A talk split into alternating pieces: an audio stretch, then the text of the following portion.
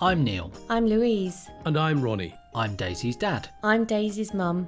And I'm Daisy's grandpa. In 2018, Daisy was diagnosed with regressive autism. She gradually lost all of her speech and began to show typical autistic traits. She'd spin in circles, avoid eye contact, and make loud monotone noises. This was a huge shock, as up until this point, Daisy had been speaking in seven or eight word sentences. And had memorised pretty much 20 to 30 books. Since then, we've all been on a journey of discovery. In this podcast, we'll talk about that journey and explore the impact autism has had on all of us the lows and the highs. This is the story of Daisy and me. Episode 2 The Power of Positivity. Welcome to the Daisy and Me podcast. Here we are in the garden of Neil and Lou, Daisy's mum and dad, and the sun is shining. It's uh, we're expecting frost tonight, but uh, here we are, ready to start another podcast. It's going to be a good one. Yeah, st- start it again. Yeah, because someone didn't hit record, did they? this is take I'm, two. I'm 64 next month. you tell us a lot. It's it's lucky I'm here. All right, you're lucky I got here. Yeah, yeah, we've got a, a good uh, we've got a good guest today, as we always do. Uh, and now, what's the theme today for our podcast? So it's staying positive. Um, I was thinking about this this week because Anna Kennedy, uh, who's a brilliant woman, uh, does amazing work with uh, her charity to help out people with autism and, and families uh, of those with autism. Um, and one of the things, if you follow her on social media, is that she's just amazing at yeah. staying positive. She recognises the realities, and you know she yeah. doesn't shy away from talking honestly about it. But actually, her positivity sort of is a bit of a. It's not always easy to stay positive, but it's a bit of a goal. Yeah. You know, it's quite yeah. easy to see all the negatives, but there are huge positives all the time. And actually, thinking about it, with Daisy, we know there's one massive positive straight mm. away. Even though she doesn't talk, she's hugely intelligent. Yeah, and she takes everything in, and yeah. that's got to be something that we can build on. Yeah, the, the communication thing is, is, quite interesting as well because um, I was talking to uh, uh, Daisy's uh, grandma that when she's round with us, she can't say how she's feeling. She mm. can't tell us like the other grandkids would say it. Um, but they wouldn't come up and just give you a kiss.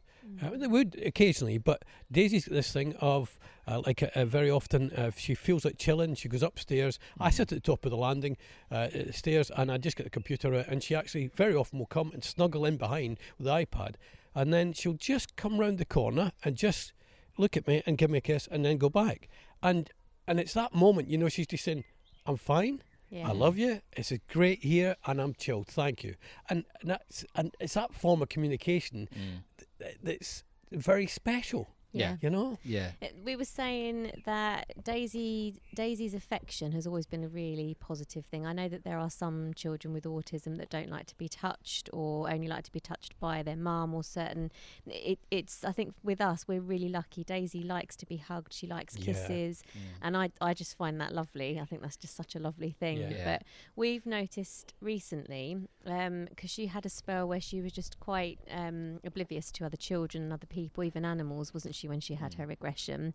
But lately in the park, um, what we find is she goes up to other children or other people and she will either sniff them or kiss them or touch their face, mm. which probably isn't ideal at the moment no, given COVID times. Great. But actually, it's sort of it's a real joy, but it's also tinged with a little bit of sadness for me because that is her only way of communicating. Mm. But it's a positive because she is wanting to communicate, yeah. and yeah. I think we were saying we were sitting watching her in the park and that's her way of saying hello. She goes up to people. Yeah. She can't say hello, but she can touch them or acknowledge yeah. them, and that that has got to be a positive it's thing. the awareness of the surroundings mm. um, uh, as well. And I wanted to talk about this uh, in in a positive way, but it's a kind of negative because uh, you know I always tell you when I think uh, you know uh, when we're growing up with Daisy, do we get it right? And uh, at the park, we, she was on the trampoline, was loving it, and there was bigger kids there as well, and she she was fine. She was not out of depth at all.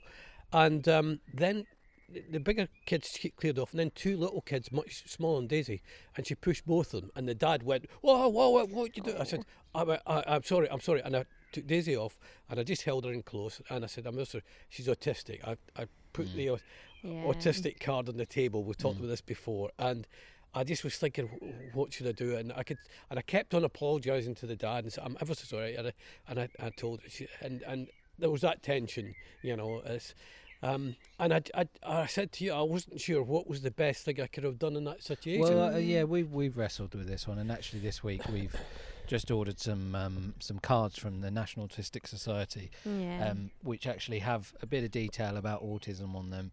Uh, says my child is autistic, and it's something that you can hand to a stranger in that scenario. And we've talked about this. We we've wrestled with whether whether it's better to just say. Or whether it would be better to give a card with a bit more information that Mm. someone could take away. It's not ideal at the moment, obviously, No. because you know Yeah. you don't really want to hand stuff over. But It depends. I think it depends on the level of significance in that situation, Mm. doesn't it? Because often I come away, if I've said that, I come away thinking, should I have apologised? Daisy's heard that I'm apologising for her, and I think that's what you were saying, isn't Yeah. it, Ronnie? mm, I had um, I met up with a couple of friends in the park and their children. They're all similar ages, and actually, what they I think there was a sort of uh, there was a moment where I had to keep going over because Daisy was sort of kicking one of the little kids of another family down the slide, um, and I in the end I sort of said. Oh, she's she has autism. She doesn't always have an awareness of, of boundaries. mm. Um, and then I came back and I was sitting with my friends, and they said, What you have to remember is that often children will do that to each other. They push each other yeah, out of the way. always, they and I think- autism. well, we assume that because of her autism, that it's. But I do think there are certain scenarios where you do. So in that incident, Ronnie, she actually pushed over two small children, and actually you do have to explain Yeah. that because. It, it there's also then for me is the worry that they're going to view her as a really naughty child and that's not the case you want to explain Yeah. isn't it but, but but but it's also the thing that um, should I have taken her away? You know, of Mm. actually demonstrating that that was wrong. And yeah just take her off. Well, the, I, I, I, would say yes, wrong. I and think we should explain to well, her. going back to what the, the the positive side is, we know she's Mm. intelligent. We know she takes this stuff in, and we in those scenarios, Yeah. whether she meant to or not, have to explain. she has to understand afterwards Yeah. that what she did, whether she meant to or not, wasn't Mm. right. oh, she definitely meant to. Yeah. yeah, yeah. Friday. A Friday. Say again. Happy Friday. Friday. yeah I yeah. think the the problem is, isn't with sometimes with autism is that even if you try to correct behaviours, there's not. Although she may know that that's not necessarily right, she will Mm. forget and do it again because when she's in that moment, it's not that she's intentionally trying to hurt anyone, or it's just in that moment that person is in her way, or the experience of bouncing they're giving her isn't what she wants Yeah. at that point. So I think, but I think it's okay to take her aside, and I've done it before. I've said actually we have to be careful with smaller children because Mm. you can hurt them. So be, always say be gentle. So gentle, Daisy, be gentle. And actually, I don't think there's anything wrong with that. I think she Yeah. can. I have to say though, I don't know if you get this. It's gonna this is gonna make me sound like a horrible parent. I don't mind it if it's a significantly older child. Oh yeah. oh, no, no. So we were on the pirate ship at the park once, and actually, the, this older child was on the pirate's wheel, and Daisy sort of shoved in, and the older child pushed Daisy. Daisy sort of stood back, eyed him up. he cried, which I, I sort of was like punching the air, going, "No, Daisy, don't do that." You do. know. It's funny. You do get an element. There was that. There was another little girl, and again, I'm going to sound awful. They were. They were Oh, at the top listen, of the slide. That's clearly yeah, you are awful. There was a girl who was twice the size of Daisy. And Daisy just tapped her. I could see it was just a tap on the back with her foot. This girl moaned all the way down the slide, Mm. And then at the end ran off to "Mummy, that girl kicked me down the slide." And I looked, and I just thought, "Oh man up!" yeah. really bad. but, but but there is something you know, and and it's it, it's trying not to separate. Uh, you know, fight in the corner. Yeah, you, yeah. you, you want your kids to fight the corner and Yeah. and and, and you know and be strong, uh, but also to try. But but I sometimes, uh, and, and we talked about the intelligence thing, I think she knows exactly what she's doing Yeah. and knows exactly the circumstance she's in. And and that's a great positive. now, Yeah, you know, 'cause definitely. we were just talking there as well about the things that have returned to us a wee bit. The awareness Yeah. Yeah. uh, of that, the, the cheekiness was always there, but it's more, much more self uh, aware now of Yeah. How to get what she wants. Um, so that that positive aspect, we are getting communications, and and I I think once you know we ever get some kind of an iPad for our communications, I think we're going to get them. But Mm. we can talk about communication on, on another day. Yeah. Um, the the funny thing that happened yesterday, actually, you're talking about cheekiness. Um, so you dropped off the Friday Kinder Egg. Yes. Um, so the Kinder Egg was on the side. Unbeknownst to you, there was a birthday at school, and one of the parents was handing out Maltesers, And Haribo. Maltesers and Haribo, at the school. So Daisy ate the Haribo on the way home in the car, and spied the Kinder Egg. But she also knew that they were Maltesers. Lou gave her the choice of held held them both up. Daisy took both. Yeah. it's like, which one do you want? She just like, grabbed Well, yeah, both. both, obviously. you know. what a Uh, so she question. she knows exactly what she's doing, and um, yeah, I I do get a lot of positivity out of. It makes me laugh when she's naughty sometimes. Yeah. It's it's cheekiness. I wouldn't say she was. No, well, I- I, I think don't- it's more cheekiness. I isn't don't it, know. than Naughtiness makes me naughtiness, laugh but- as well, to. I don't think there's a bad bone in her body. I don't think, um, but but you know, she, she can be a full chef, and, and it's interesting as well. The uh, like on uh, Tuesday, uh, she was really chilled, really quite happy. Monday, not so, slightly agitated, that kind of thing. And what we're learning is to take that into right. See where we are with her. We know Yeah. what is it? For instance, on Monday, she wanted to drive in the car. She wanted to go out in the car. I don't, Yeah, I yeah, don't, I don't, let her- I don't let her drive yet. That- no, no, Um, she's only on automatic. yeah, yeah, yeah, yeah, yeah. I don't want to clutch, uh, changing No. gears. It's hard. yeah. Um, no, but I, she and she, I give her my phone, and she sits in the back. But actually, she looks out the window a lot Yeah. and just enjoys the ride, and that's fine, you know. And I think that's that's my job is just to go right. Where are we today? Yeah. All right, you're not. You, you don't have to go out and bounce and do Yeah. the trampoline thing. Do you want to go to the park? And, and I mean, the other day I took her to the park, and we got um, me and Denise took her to the park, and she went. Didn't want to come out the car. No. Yeah. No, no, I've done, Yeah. I've done the part. No, let's go. Just Yeah. keep driving. No, I quite like the drives. I did do I. one this morning, Yes. And doing um, just just went here, there, and everywhere. and actually, I mean, I'm pretty certain I could be a postman now Yeah. because I know this place at the back of my hand. So does Daisy. Me and Daisy could do a round together. yeah, she'll do the newspaper round. It'd just be a problem with uh, any Amazon parcels. She'd rip them open, assuming it was her. Yeah.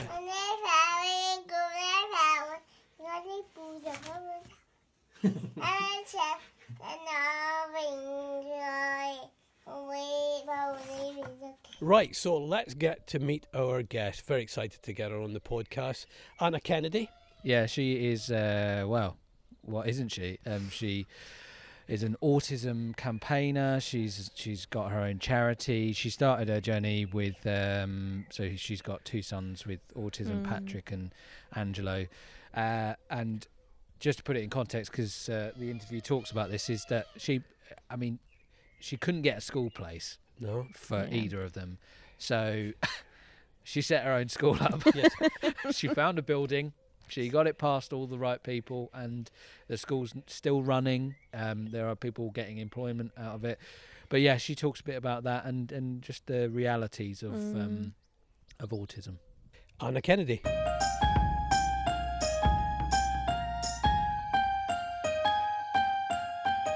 Anna, I just wanted to. Uh, there was several things I want to talk about. Um, I wanted to talk about that specifically about that moment when you decided to set up the school, um, because you realised the the uh, facilities weren't there for your your children. Wh- what was that trigger? What was the thing that finally said, right, we're going to start a school here because we don't have the support we need? Um, well, obviously, both my boys were at home, um, Patrick and Angelo. So Patrick's 31 now. Wow. and Angelo's 27. Um, he'll be 28 next week. And um, both my boys were at home just receiving five hours home tuition, which is not a lot. We turned our garage into a classroom and um, I started chatting to other parents. I initially bumped into a parent that was having difficulty when she was at the park And um, I sort of went up to her and said, "Can I help you?" Because I recognised, you know, what she was dealing with. And then we became friends. And um, initially, we were told there were no other children or adults in uh, the area where we lived that had autism.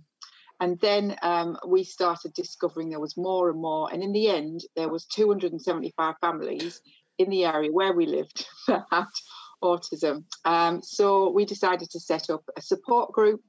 Um, it, first of all, it started with five parents in my house in the lounge, and then it moved to a church hall.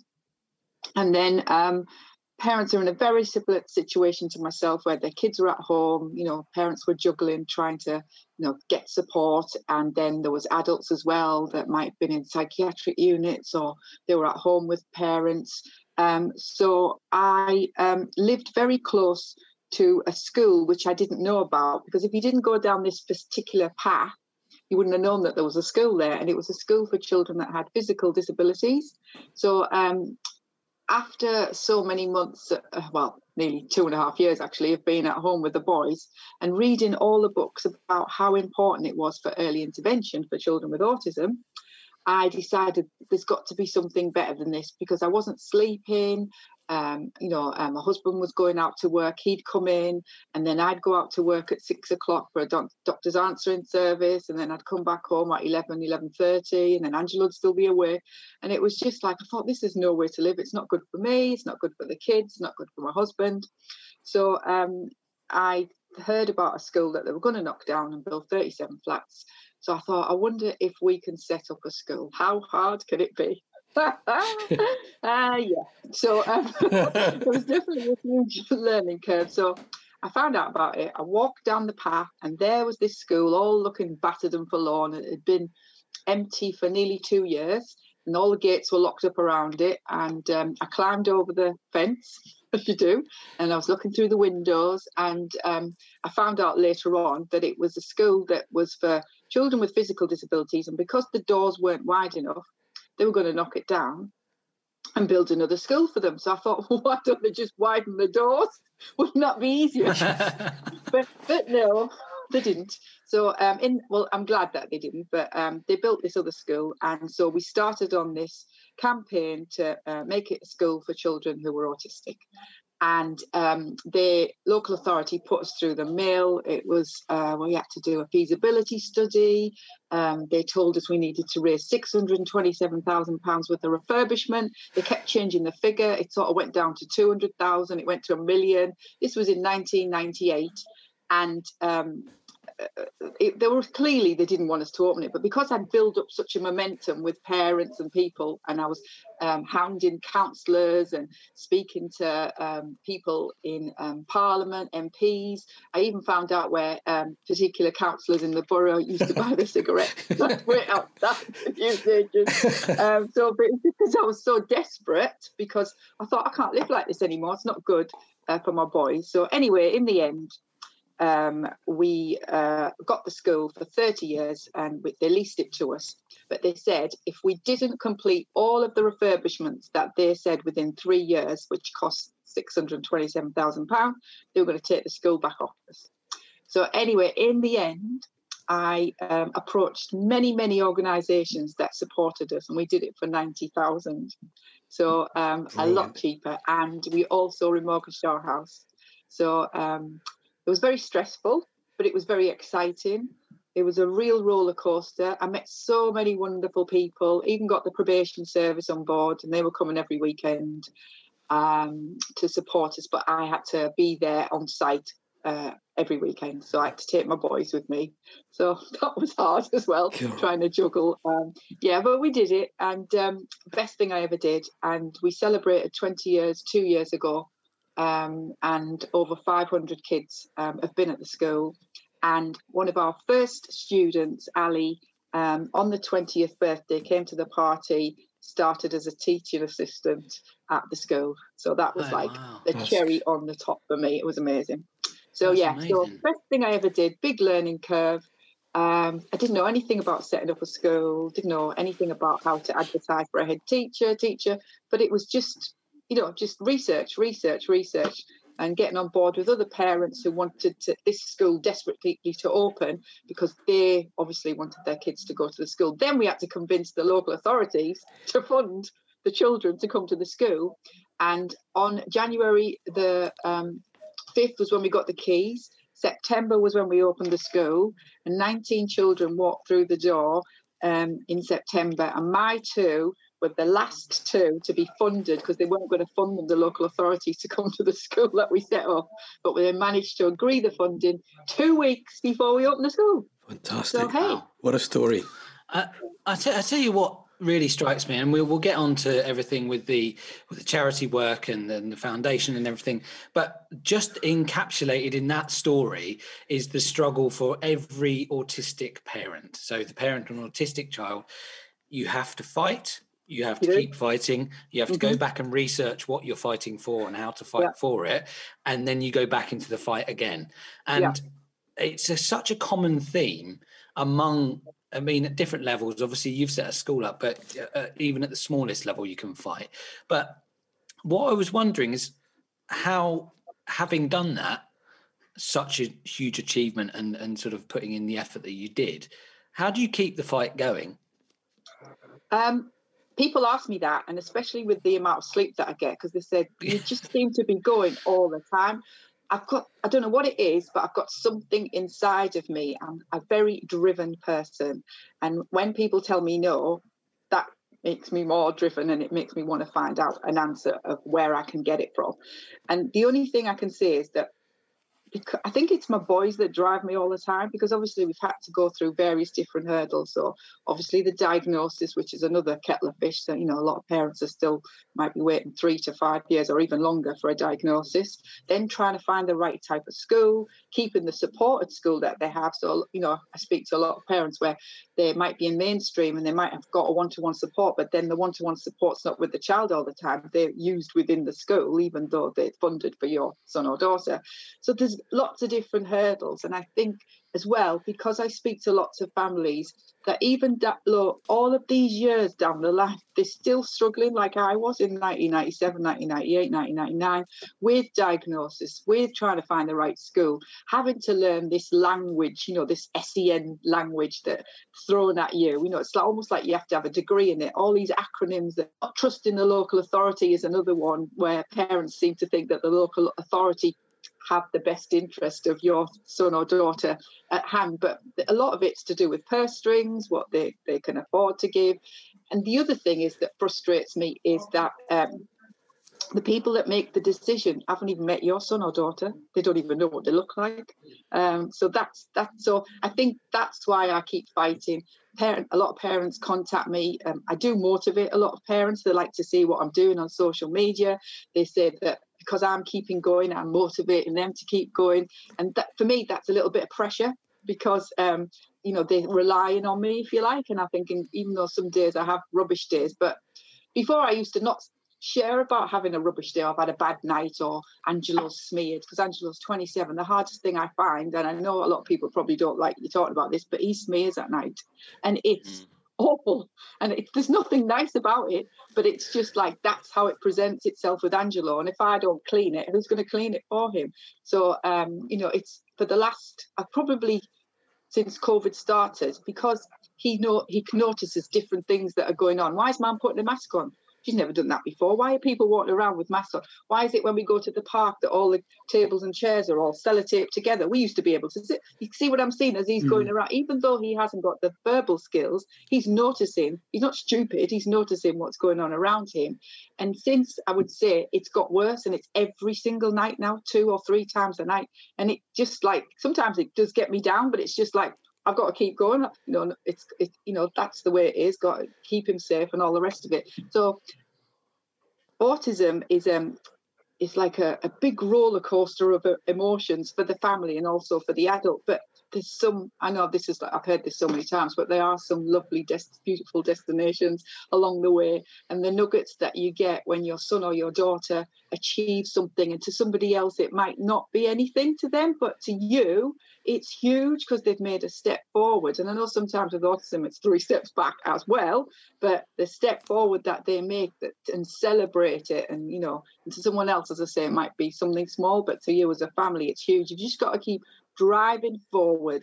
That's my motto. And it's a learning curve. You'll never get to know everything that there is to know about autism because it's constantly evolving. And speak to autistic adults, you'll learn so much from mm. them as well. So, yeah. Um, yeah, it's all about.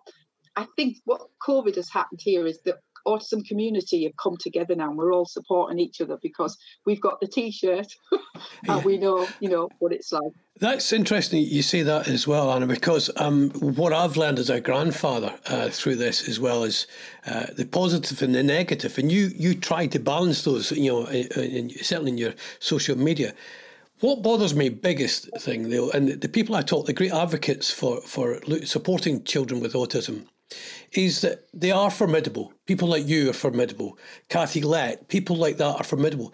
My fear is the people are not.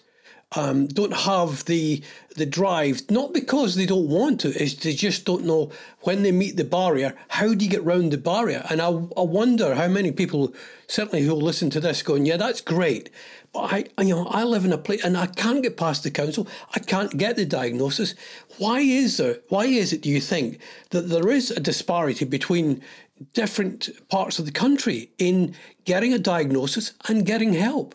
Um, I think it's harder now with COVID, definitely with lockdown and everything that's going on it's definitely a postcode lottery of where you live because I do speak to some parents where they said, "Oh, we were really lucky. We got a diagnosis in six months, or we got it in under a year." And I think, well, that's fantastic, but there are some parents that it that it's just not. And I think it's all boiled down to funding. It's to do with money. Everything's to do with money. And I know, you know, it's hard now, but the way I say to parents is, I don't care if the local authority tells me they haven't got money. I care about my son. And usually the parents that shout the loudest get what they want in the end. And it shouldn't be like that, but that's what it is. And if you feel you haven't got the energy, get somebody to help you. There are a lot of people out there put a shout out on social media if you're on social media. I don't know everything that there is to know about autism. No one can. So, you know, parents might ask me, say, Anna, do you know um, in Liverpool, um, like for example, about um, an after school club, say, and how, how could I possibly know about every after school club that, you know? So, what I do is I put a shout out on social media and I'll say, hey, everyone, can you help me? This parent has asked um, this information, and everyone comes on there and they share the information with you. So, if you can't do it yourself, and I know it's really hard because everyone's got a million hats at the minute, they're doing homeschool, like it's not the end of the world if you can't do it. For me, it's just like getting through each day, looking after each other, your own mental health, your own well being. If you can't do it, speak to someone else. Don't suffer in silence. There are always people out there that are willing to help you. I could name so many. And um, yeah, especially as well at night time, I, I speak to like what I call the wide awake club. There's so many parents out there that are awake like me, two, three o'clock, you know, they private message me at three o'clock in the morning. Hope you don't mind me chatting to you, Anna. If I'm awake, I'll talk to you. So yeah, definitely. If you can't do it yourself, it is tough at the moment, but please try and get someone to help you. And the best thing I think as well is try and go out for a walk as well, just to clear your head, get out the house, and um, even if it's just round the block, whatever it is that helps you get back into the right headspace, do it. Don't forget about you. Don't feel guilty. And that's what I used to do feel guilty about leaving my sons because when I used to go out to work, Patrick would be screaming and getting over the curtains. He didn't want me to go to work. But it's just like you have to look after yourself because parents, carers, grandparents, are the linchpins to the family to keep everyone going. And if you go down, everyone's going to go down with you. So, Anna, let's just talk about the charity for a second. Um, and when I looked at the website and looked at what you offer people, uh, two things struck me was support and appreciation. Um, and that's what you do. You support people and you also appreciate what autism has got to offer to the world. Um, Take Five, which um, is a fantastic initiative to encourage parents to just take five minutes, as you were just saying, um, to just get their head in the right place and make sure that they're not trying to go it alone. Um, but also, I want to talk to you about Autism's Got Talent as well, which uh, was just fantastic. And just just re- for me raised the bar of what we expect from autism. And you know there's there's this kind of horrible uh, perception that it's it's one size fits all and it's non-verbal and it's you know it can't look you in the eye and all that sort of stuff. Um, and it just it really struck me that if we can focus on those two areas support and appreciation there could be that kind of cultural change that really needs to happen in the autistic mm-hmm. world mm. so support take five um, it started take five again because i didn't take time out for myself so for sort of 10, 11 years, I was so focused on uh, my children, getting the right type of support, um, getting the school open, you know, worrying every day, you know, is it going to work? And, you know, waiting for Ofsted to come and all those things that it's all the things that I've never ever done before. Have I got the right staff in place and all of that? So take five was that I was so focused on what I was doing for like 10, 12 years. I started feeling like I was burning out a bit, if you like, because not sleeping, going into school every day, all those sort of things that I was trying to do. Um, uh, I thought, right, I need to take time out. And I think it was like my sister said to me, you can't help everyone in the world. You need to take some time out for yourself. She said, you're not, you never, you just don't stop. She said, you're just ongoing all the time. So I saw an article um, in the newspaper and it said tap for fun. So I thought, tap for fun, what's that? So I looked at it and it was tap dancing. And when I was a kid, I started tap dancing when I was five years old because I loved the rhythms. I used to love films like Gene Kelly, uh, Gene Kelly, Fred Astaire, all those sort of films. And I thought, I need that's what's missing. I need to go back to tap dancing. I need to do something for myself, something that I called in the end my autism free zone for one hour. So it was just for me. So when I went back into doing tap dancing, I thought, oh, this is what I've missed chatting to there's about 30 ladies there all aged like i think the eldest was like 70 odd. So i thought and it, it was almost like someone had plugged me in and recharged me because i was just doing that one hour. So then i started walking as well with my son. I didn't particularly like walking i wasn't i'm a person that i like fast things so i like driving fast which i shouldn't. Um i might i like um tap dancing fast i like jazz i wasn't really into ballet anything like that. So for me it's just like i like that that that fastness.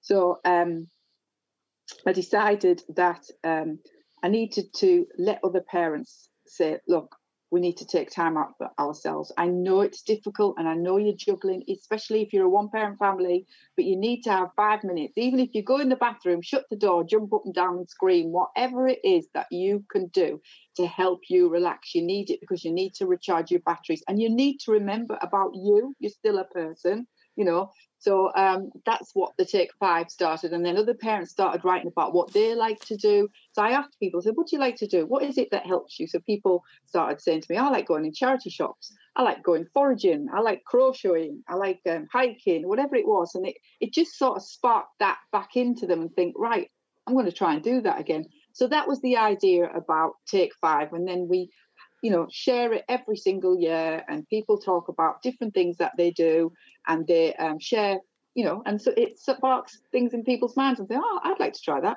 Oh, i might like to do that.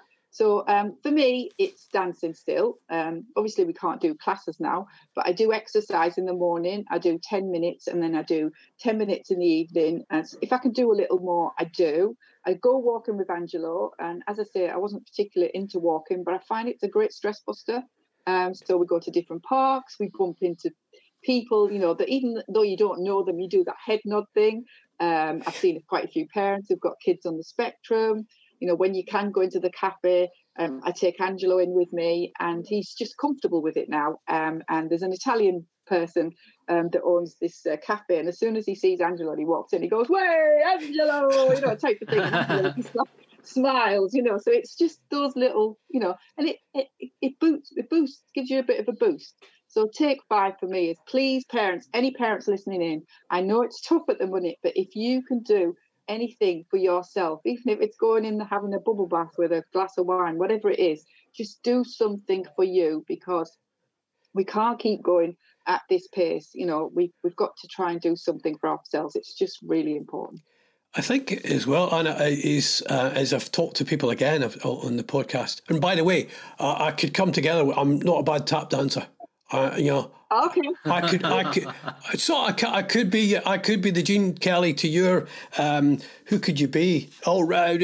I'm trying to think of some of the great female tap dancers. That's gone. Anyway, I would, uh, I would, I, I, can tap dance as well, Anna. Cyd Charisse and the lady that was in um, uh, oh with Gene Kelly singing in the rain. I forgot. Oh yeah, De- Debbie, Reynolds. Yeah, Debbie Reynolds. Yeah. I've never tap danced in my life, Anna. I've just made that up. Oh, that's going to have a partner there. Anna, um, let's just look. The, the work that people that you're doing is fantastic, and actually, it, it I, have as I've done the podcast, the, the, the podcast, I, I realise the support, and we're not in this alone. I just wondered what your perception is of where we are now. Um, you, you, you still talk about anti-bullying of autis, autistic children, which is a big worry as a grandparent, as a parent as well. But where do you think we are in the wider world in terms of autism? The the kind of you know the representation of it and the perception of children with autism. I think we've still got a long way to go. Um, there's a lot of autism awareness raising going on on television, like programs like the A Word. Um, yes. You know, the, when I first um, started on the autism journey, if you like, I, I only knew about the film Rain Man you know, with Dustin Hoffman, and and I've actually watched it again um, all those years down the line, and I suppose I appreciate it a little bit more. But when I first heard about the diagnosis of both my son, I thought, are they going to be like Dustin Hoffman? Because I didn't know anything about autism at all. You know, are they going to be geniuses and all all these sort of things that people sort of you know take just like minimal information that they've got. But autism awareness raising is getting much better but I think it's acceptance that everyone's looking for, um, especially autistic adults and teenagers and families. And we still got a long way to go with that. And because of COVID and lockdown, a lot more of our children and adults are online now. And that's where the bullying starts. And the reason being is I think they they want friends. They just want the same things as everybody else.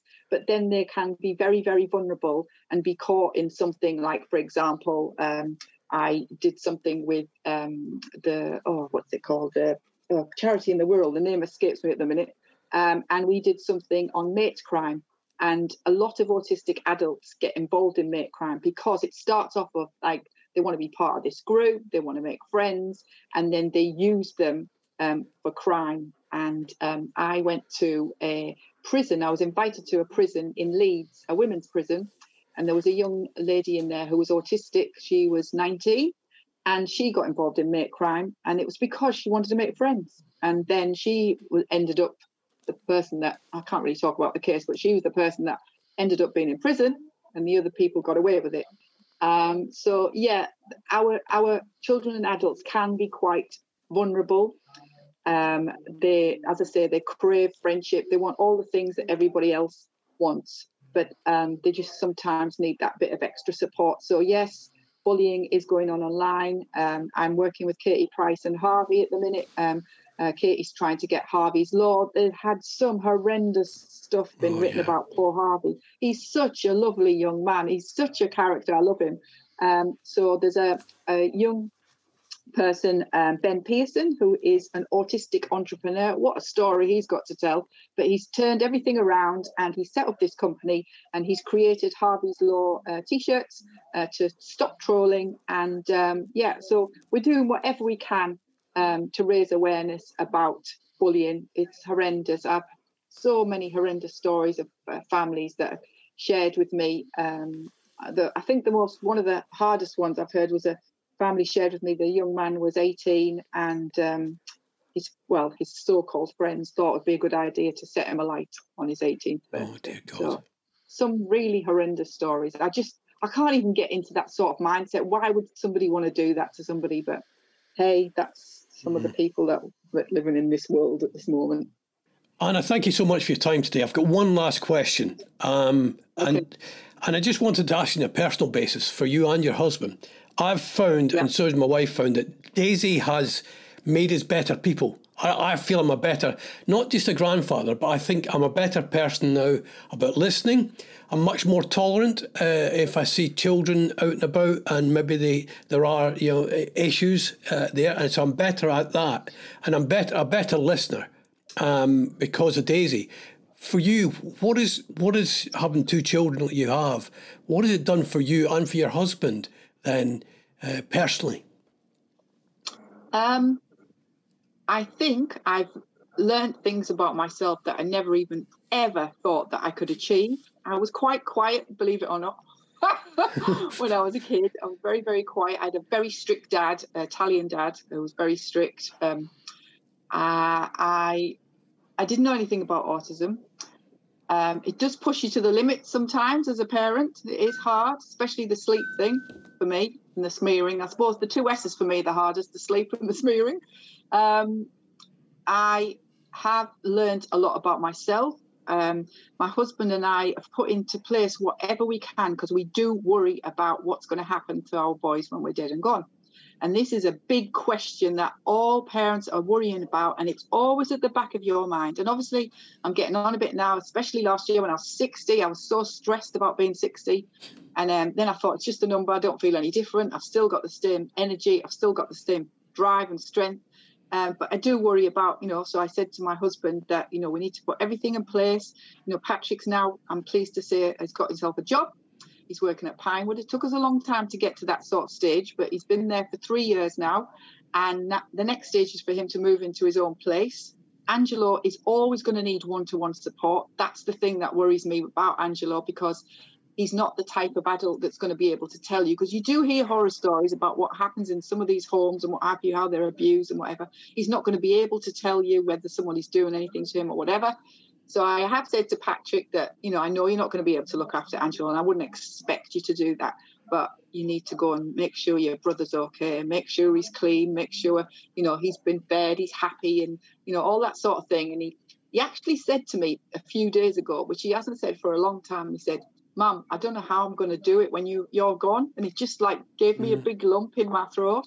But I said, and I just reiterated again, Patrick, just make sure your brother's all right. You know when he's happy. You know if he looks clean. Just check his body, make sure there's no bruising on it or anything like that. Just make sure he's okay. And then if you don't think, just go to your anybody who you know you can trust to to help you. So that that's what we've tried to do. So that's why we set up the school for both of our boys. That's why I set up a college. So that's where Angelo goes to college, vocational college, and he can go there. Hopefully, um, he's learning independent living skills all the time. He's always going to need one-to-one support, so he's going to be able to go there for as long as possible. Um, and then obviously, I would advise parents to go and get your will sorted, get a trust sorted, or whatever, just to make sure that you know when something does happen to you, that social services don't come in and take all your money or whatever. So just make sure you protect your little pot, protect your son, protect your daughter, whoever it is that you're trying to protect. Um, yeah, and um, yeah, I have learned a lot about myself. My husband became a barrister, and um, it was because at the time when we started off with the school and learning about, um, you know, how difficult the system is, you know, about you know all these various different when children end up in hospital or adults end up in hospital, um, I just said you need to become a solicitor um, so that we can plug every hole and support our sons or daughter if anything happens. So that's what he did. So he's a barrister, he's a- and he um, uh, now supports um, disability discrimination. Uh, he does uh, special educational needs work, you know, mental health, community care. We do a lot of work. He's a legal advisor for the charity uh, yeah, so we've tried to plug every hole. I know everyone can't do what we did, but we've quite driven the pair of us. So, um, and it's just we're protecting our boys and trying to create a pathway that when we're dead and gone, that this pathway is going to be there for them. Well, Anna, thank you so much for your time. Inspirational, as yeah. I thought it would be. Um, I can vouch for the fact that my dad is now a better person um, because of my daughter. Um, but so am I. Um, uh, so thank, thank you for your time today. And, uh... oh dear, I never saw that one coming, Anna.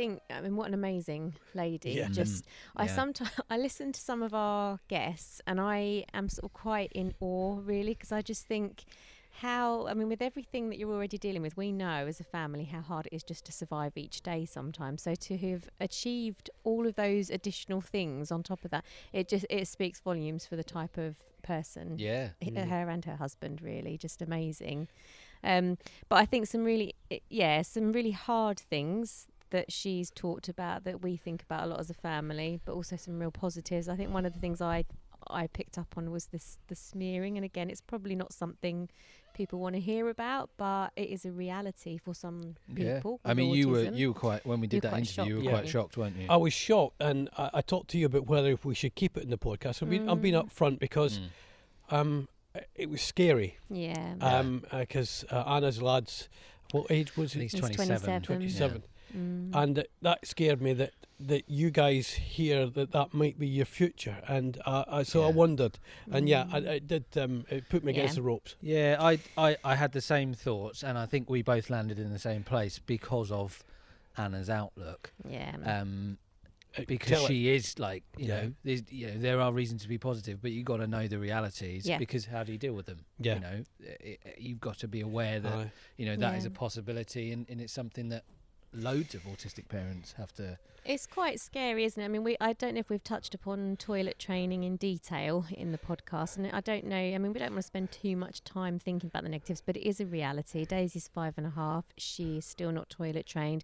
We had a successful period about a year and a half to two years ago where we started. We used behavioural training with rewards. Um, and she did really well with weeing. Um, But Mhm. then, because of her digestion issues, we had to go back into nappies. It was just impossible to cope but there were some horrendous, horrendous experiences throughout that period. I think the worst one for me was when she'd I found her having sort of got upstairs. She'd removed her nappy. She'd pooed all the way up the stairs, and then I found her sitting on the cream sofa bed eating her own Aye. poo. Yeah. And that to me, I think that moment of oh my goodness, o- Yeah. okay, okay, what do what on earth do I deal with first? And it, it was fairly horrendous. And you sort of forget about that again. We've sort of had a spell where we haven't been able to toilet train. We've just started again. It's a bit. It's not going quite as well as it was, but I, it is a reality. I don't know whether Daisy will ever be completely toilet trained Mm. and that's and at night we've had the issue with her at night we talked last week about the nights we've become a bit more relaxed we let her potter around well it's been a bit bad hasn't it since um i don't know if you want to sort of say a bit about Yeah, she, she's been taking her nappy off again, hasn't she? Yeah. And um, so we can't leave her it's it just means there there may be accidents over Mm. the house. I mean, the one thing we can say uh, as a as a sort of positive is just don't get cream carpets. no, well they were here when we moved in. They won't be here much longer. That's all i'm gonna say. no, but it, that that's the reality, and it's yeah. I, I I'm op- more optimistic because uh, Mm. you know that thing when she decided by accident probably, but she still went to the toilet and Mm. and went and you know Yeah, and, yeah. And, and I thought that's great, and you get the get those moments and you get these Mm. breakthroughs.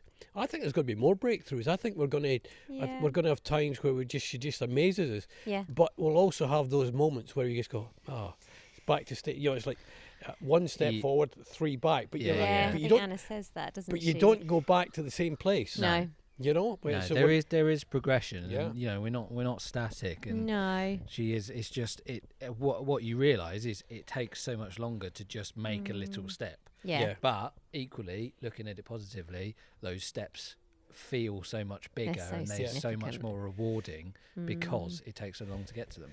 I get Yeah. really concerned as well. And I mentioned it to Anna the fact that you know we're lucky we're a support team. Yeah. You know, uh, Mm. Daisy's got a support team, floods, and a great school. And I, I really, I do genuinely, fearfully, the mums and dads that don't have the support. Yeah. Um, you know, maybe grandparents are too far away, or maybe even Mm. the local council don't um, uh, sort of do anything about it. But on the positive side, Anna said people contact her, and she said, "Well, I don't know what the facilities are like there, but I know of somebody who can." Yeah. Yeah. And I think that's what the whole autism, and I, I know the National Autistic Society are, are good at this, but I think that needs to even be uh, brought down even more. That people like us should share, yeah. Just You know, network. Yeah. just network as much as we can, share every bit of you- information. You've, Yeah. you've just you've started to um, get sort of a bit more talking to parents at school? Have, you know, Yeah, sort of sharing information about stuff you've learned. Because and actually, to be fair, you're not going to learn that stuff. I know it's going to sound awful. You don't learn that stuff from professionals. You learn it from other parents. Yeah.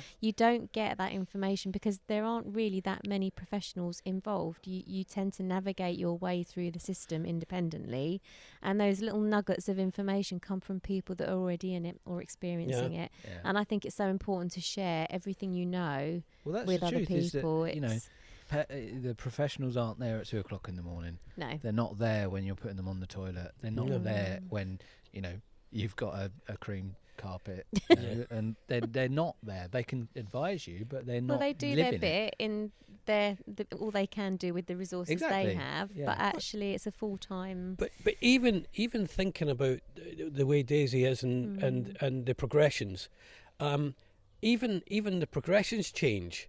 So she can be doing this this one, and then it kind of regresses back to something else. But it never Yeah. go back to the, the full. So y- y- you know the, the idea of actually saying, well, this is what happens with an autistic child.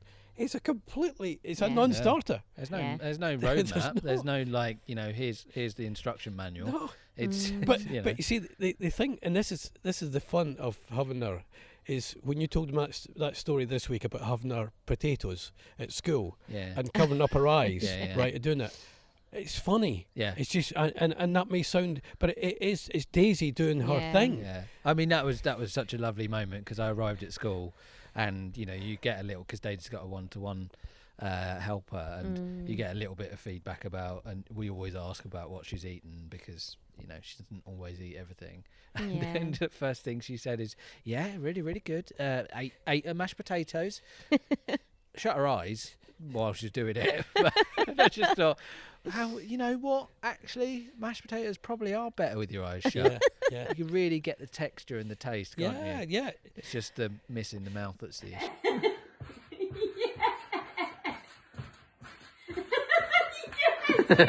but but that is reassuring and I saw a story this week about a wee boy that had a meltdown uh, Mm. uh, at the beach Mm. front Yeah. and uh, his mum was trying to calm him. And then a runner came past, and Mm. he was on the the boy, wee boy was on the floor, and the runner came past and went d- got down on the floor with him, Yeah. uh, and just went. And I went, that's an- just amazing that he's. It might have some insight of what it's like, Yeah. but it, but it's it's so good to know that th- those kind of people Yeah. are around that are taking. yeah. And the other thing as well is very often when you go to school, I love hearing the stories about. What, Yeah. you know, and she's so loved at school. Yeah, The- yeah. yeah, the other is. mums really like her. Yeah, yeah, they really do. They really do. But I mean, the the other thing I took out of um, the interview from Anna was uh, was a take five. Yeah. thing. Yes. And you know, you and I have had a conversation about doing more of this and just Mm. making sure that we are allowing ourselves time to just go. I mean. This is going to make me sound really nerdy, but you let me do some pressure washing this afternoon. So I pressure washed my fence. He ah. pressure washed the fence, but hadn't appreciated that when he was pressure washing towards us, where we're sitting with all the beige garden cushions, that he literally pressure washed all the dirt and splattered all Sometimes- the cushions. Sometimes I wonder if he's my son. I'm not a perfect human being. Oh, this was- Sometimes I'll pressure wash in the wrong direction. This was also after lifting, tilting the table to put the parasol basin while there were coffee cups on the table. I'm not a perfect human being. But you allowed me to do it, Yeah. which was lovely. And But we just we just need to build in more time for, yeah, we for said each of we, us. we we've said that to you before on the podcast and and otherwise, and you know we things like having you know just giving a shout. Can we? And when your mum and dad move up, that would be great as yeah. well. Yeah. Uh, me and Phil will be in the pub, and you can just drop her off uh, at the pub. Yeah. Yeah. That'd be Um, great. But but but it is important. Um, I mean, uh, for for older people, there's this thing about pacing. All right, don't Mm. try and do all the garden. Just stop and to, and I'm getting really good at pacing. I love pacing. I do Yeah. longer stops now than actually. but it's the same with you guys, Yeah. especially because we, you know, as grandparents, we can't always be there in the middle of the night. Mm. Wish we could. yeah. Um, but the best we can do is say, right, go and have a half hour watching the telly or Yeah, doing something. Yeah. I need to get better when I've got a break or downtime at not doing housework and You do chores chores because every my- time. Absolutely. But my Yeah. problem is I find it very hard to relax when there's stuff to do, and I sort of have this need to get it all. I Why don't you I let sound Lou terrible. pressure I sound Yeah. terrible Why don't you I? Lou do the I- pressure Well- washing? no, listen. I do it I do it wrong. Right. Okay. So That is so not true. I have to say the one thing I will say, Neil does. You let me have a, a sort of a little bit of time in the evening to have a bath as well, and that. Can, Yeah. can that's I just say something? Yeah, we're, yeah. we're doing a podcast. All right. Yeah. All right. I, d- I don't think this is healthy for the listeners. well, well, we need to resolve this.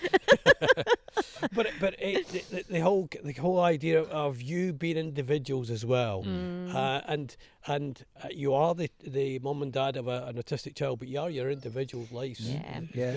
It's e- it's easy sometimes to get completely caught up in the um. It's like that sort of hamster wheel. So Mm. you don't step off, do you? And I think I was sort of reflecting on Anna's podcast and thinking, oh my goodness, all these people they do so much. And I was thinking, actually, we don't do a bad job. We both work. We Mm. both hold down jobs, and Yeah. they can be quite stressful jobs sometimes. And Daisy is loved. She's dressed. She's nurtured. Yeah. She's looked after as well as we can. And actually, But that, we do need to little, just it's- take goes back to time. Kevin last week's little wins, isn't it? it is. Yeah. Little wins, and yeah, e- even if it's, you know, I I know a lot of parents who might listen to this get worried about the amount of screen time that their child has. Mm, Sometimes But- it's all. If it's slightly less one day, Yeah. that's a little Yeah. win. Yeah. If they're not clawing after the iPad as much as they were the day before, that's a win. And, Mm. And it's you- not a failure, just you know, But you have to that's what they survive. need that day. And we have to survive. So there are times when we have literally had two hours sleep and we have to get up and go to work the next Yeah. day. And actually, when I look back at our work um, sort of leave and sickness history, we've I don't think either of us have taken apart from the odd day and slightly later start Yeah. because of lack of sleep. We Aye. both work. Yeah. I'm really Um, lucky that my work just allow me to be as grumpy as I Well, can be. but, but, The but next you- day. y- yours isn't really a proper job, though, is it? You, you work you work in television, half hour a day. Well done, you. Um, but uh, but it's uh, I, I think with uh, the ongoing situation, Yeah. I think again we've talked we play we have a family motto: you play what's in front of you. Don't try and find. Mm. So at the moment. I think it's really positive where, where we are with her. Uh, she's still she's still a great laugh. She still pushes the buttons Mm. and she knows the buttons to, Yeah, yeah. pu- Yeah. push. Um, but sorry, Lou, I just can't get that out of my head. You and a, a hamster wheel. I nearly had a panic attack a minute ago as well because I think a spider went down my top. It's the perils of sitting outside. Oh, I thought I was going to scream. Wow, well, so professional for Yeah. keeping going. Well done. I, I don't I don't know. if We'll actually do a one in the garden again. Do you? I don't mind it. I quite like it. That's probably a good moment to move on to our moments of joy, isn't it? Yeah. Um, I, I'll start if Mhm. that's all right. So, um, I finished work yesterday, and um, you're you're about to think that I've already told the story, but I told it in the first recording, so don't worry. Okay. Um, uh, but but or No, not not, not recording not recording. So I'd finished work yesterday evening, and I came downstairs, and uh, Lou and Daisy were listening to Tina Turner, "Proud Mary" for the third time It's her and favourite at the uh, having a little disco in the front room and and dancing and stuff. And I walked in and uh, you know I sort of went, "Oh, what's going on here?" Daisy looked straight at me, grabbed my hand, turned me round, pushed me out the living room, shut the door behind me. Because I wasn't allowed. It was a girls' disco, you know, and it just it you I was you really creased up laughing. because it was just nah, you're not needed here. it's just, it's just complete decisiveness. It That- that- it's more or less your life, really, isn't it? That's- Oh, so many girls have rejected me at the disco. what about you, Lou? Um, so mine is going to take a little bit of sound effects. and I hope it comes through on this. But um, so Daisy at the moment, we're having to lay with her for her to fall asleep because she's not on her melatonin. It's the only way that she will go to sleep. She has this thing. She's got lots of different things she does. She's got this thing about twisting her fist in my armpit or pinching your skin, and it's a comfort thing. She does it as she's falling asleep. But the latest thing over the last couple of days has been for her to get her finger on my bottom lip and I don't know if it's going to, you know, when you do that. Yeah. Yeah. Yeah. So she was doing that last night, and I was laying in this tiny bed next to her. We need to order her a new bed. Um, that's just another thing, anyway. But um, she was doing it, and she was doing it really, really quickly. And I have to lay. I'm not allowed to face her, otherwise she pushes me away. And she was just doing it really, really quickly, and I started laughing because it just really made me smile. And I was thinking she was still awake, so I looked over at her, and her eyes were going. She was falling asleep, but she was doing this thing on my lip, and it got quicker and quicker. And I just, I couldn't stop laughing. It honestly was one of the funniest things. I was like, oh my goodness! It was just the sound. It was really, really entertaining.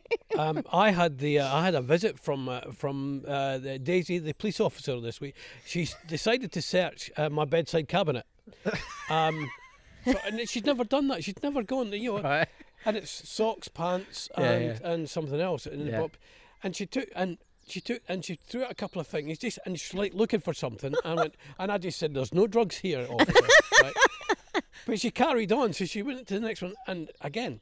Just took a cup, nothing. And and then she went to the third and I says, "Officer, I'm telling you, there's nothing here." and she gave me the look. They just went, ah, "There's nothing here, is it?" and then she just went. But it's the fact that Oh, how many years has she been across in that bedroom? Wow. You know, Yeah, and, five. and and and never gone No. to look at the drawers, but just suddenly went. You're I want- obviously a suspicious Yes. looking character. Do you know what she was probably looking for? I've got silicone earplugs at the moment because of Neil snoring, and she saw me the other day put one in. She had pulled it out. She was eating the silicone Yeah. earplug. I reckon she was looking She's for probably them looking for some of those delicious silicone earplugs. Oh, earplugs dear. with a bit of wax. Uh, well, what a week it's been. Um, we'll be back with you. Sorry about last week. We decided. Uh, well, you guys were so busy as Yeah, well. Yeah, it was Um, a bad week. please get in touch with us. Uh, all the information you've got that you can give us about uh, growing up with Daisy that we can actually uh, transmit to everybody else would be fabulous. So let us know if there's anything resonates or what would you have done in different situations and any advice you've got. We were we are really open for it. Uh, you can contact us. Yeah, Daisy and Me podcast at gmail.com and on Twitter at Daisy and Me Pod. Right, I'm away to buy a hamster wheel.